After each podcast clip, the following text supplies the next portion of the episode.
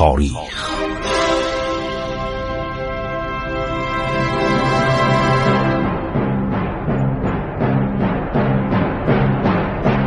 کاری از گروه جوان و اندیشه رادیو جوان.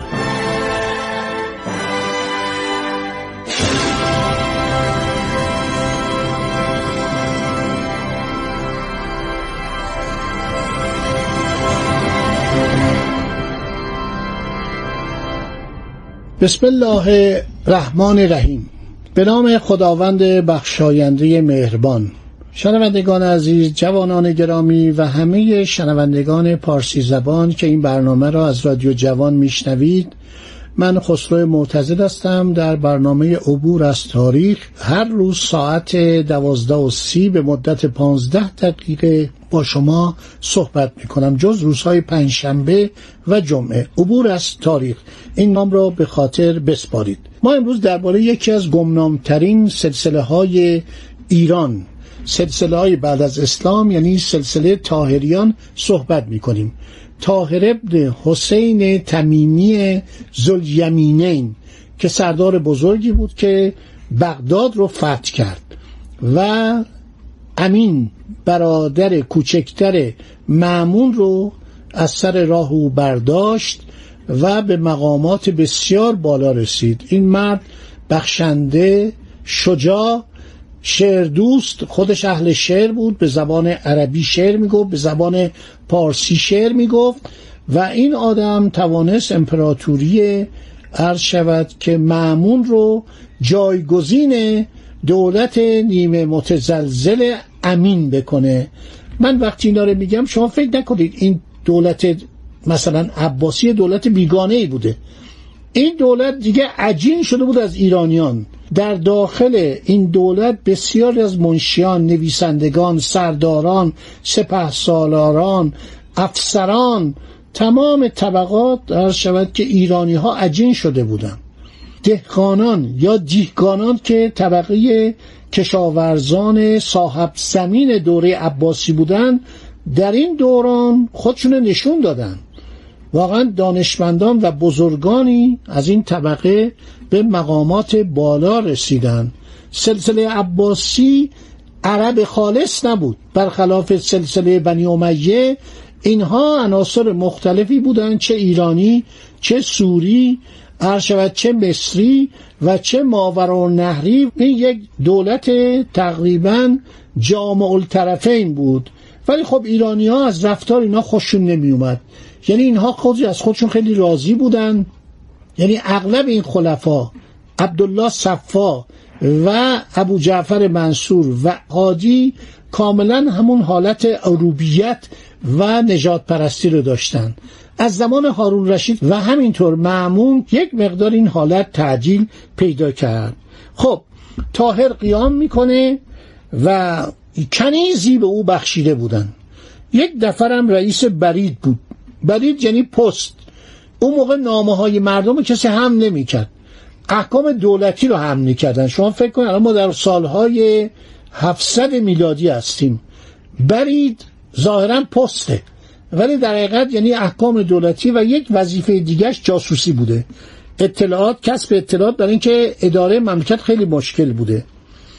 خبرمدار یا والی برید کسی بوده که برای تفتیش در امور خراسان همراه تاهر زلیمینین بوده.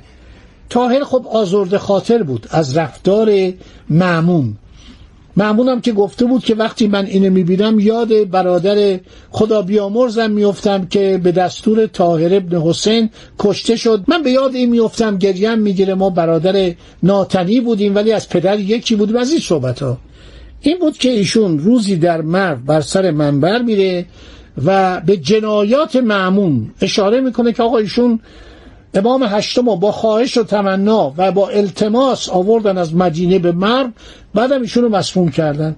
ضمنا فضل ابن حسن زر که اون همه خدمت به ایشون کرد این آقا هم در حمام کشتن و قاتلاش هم کشتن برای اینکه سر ایشون مکتوم بمونه.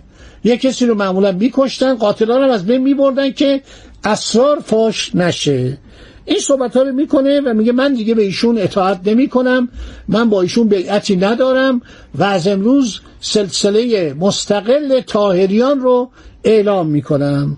شب میره در منزل ماه جمادی الاول سال 207 هجری قمری. میمیره بهش سم میدن. من براتون گفتم که دکتر پولاک پزشک ناصر شاه چقدر درباره سمشناسی مطالعه کرده؟ این سمشناسی در ایران نه تنها در ایران در اروپا هم بوده. ملکه کاترین د مدیسی هر کسی که مخالفش بود میکش چه مرد چه زن. و حتی سلاطین هندوستان این کارهایی بلد بودن برای کشتن کسانی که مخالفشون بودن. در دوران بعد از اسلام منصور دوانیقی خلیفه عباسی اون جبرئیل رو احضار می‌کنه. جبرئیل ابن بختیشو اون پزشک مسیحی ایرانی رو که استاد دانشگاه گندی شاپور بود. میگه من می‌خوام یه دشمنم رو بکشم و حاضرم هر چقدر بخوای به تو پول بدم و شما زحمت بکش یه سمی من بده که کسی متوجه نشه. این سمو بساز به من بده که ما اینو در خوراکش یا در شربتش بریزیم. این بمیره کسی هم متوجه نشه. احتمالا ایشون از علویان بوده که منصور میترسید. صداش بلند شه چون علویان مردم دوست داشتن. اون پزشک ایرانی میگه نه به هیچ وجه. میگه چرا؟ میگه قربان من سوگند خوردم که مردم رو درمان کنم. من قرار نیست کسی رو مسموم کنم. گفت می‌کشم گفت بکشید. گفت هم بفرمایید. گفت این همه به تو پول بدم. چند تا سکه بزرگ طلا بهش میده. سکه های سنگین. بعد کیسه یه کیسه ترمه بوده قرمز رنگ پر از سکه های زر.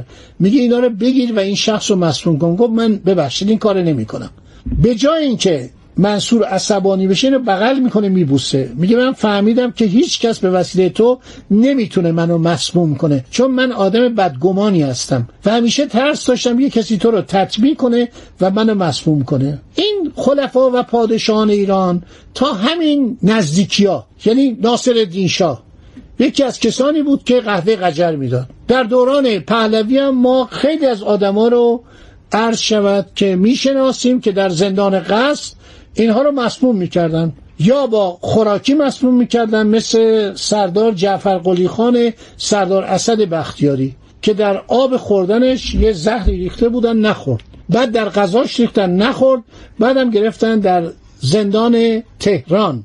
یعنی زیر امارت پلیس تهران که در میدان توبخانه بود در اونجا به زور ایشونو گرفتن و آمپول هوا بهش زدن یعنی آب خالی رو تزریق کردن به بدنش و مرد.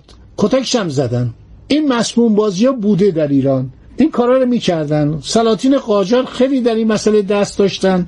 سلاطین صفوی متاسفانه دست داشتن و خیلی از کسانی که ایران رو فتح کردن دشمنان خود رو با این زهرهای عجیبی که از چین میومد زهر هلهل که بهش گفتن هلاهل از دوران ساسانیان ما کتاب شاهنامه بخونید. این زرها سابقه داشته. زنای ناصر دیشام بعضی وقتا هوای خودشون اینطوری میکشتن. دو تا بچه جیران خانوم فروغ السلطنه مسموم میشن. در سن کودکی و میمیرن. یکی اینا ولیت ایران قرار بشه امیر قاسم میرزا. اینا هم میگن سم دادن. این سم دادن و کشتن با سم خیلی در ایران مطرح بوده.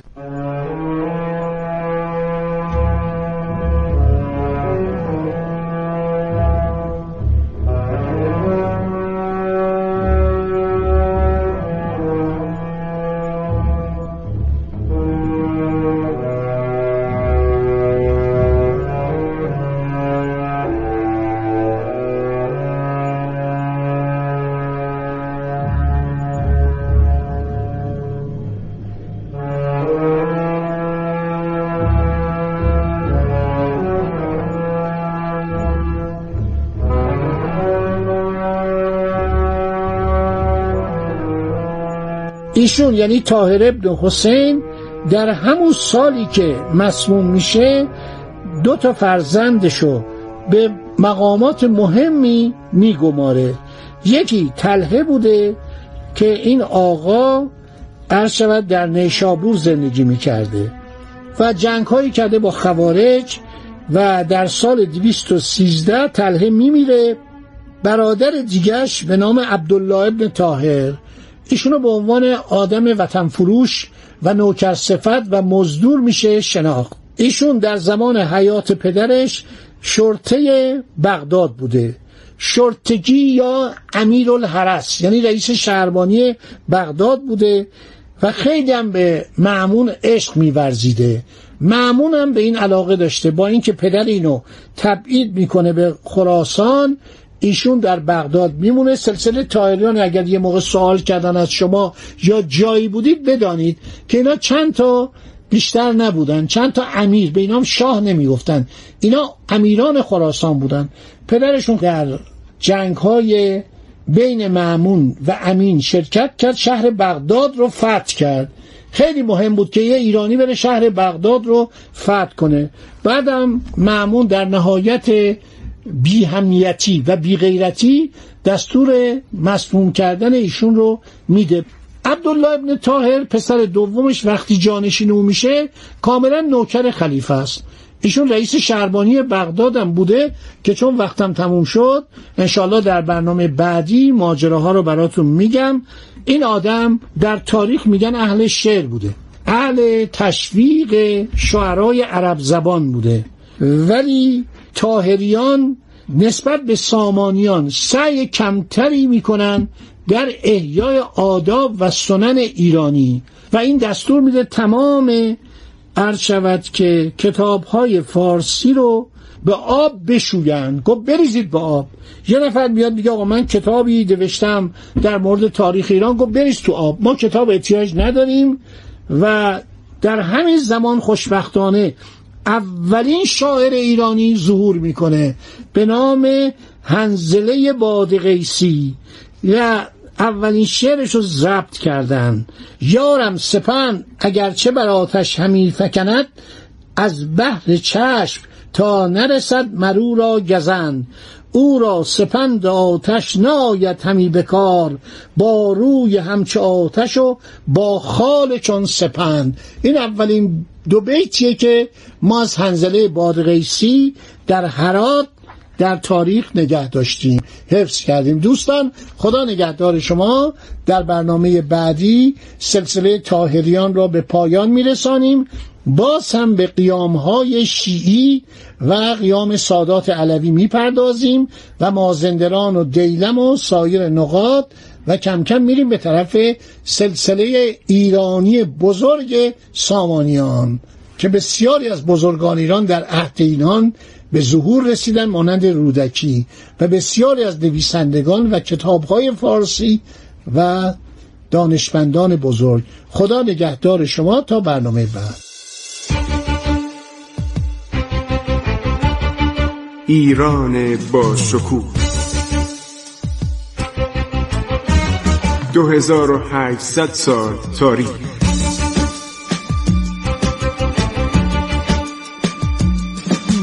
عبور از تاریخ.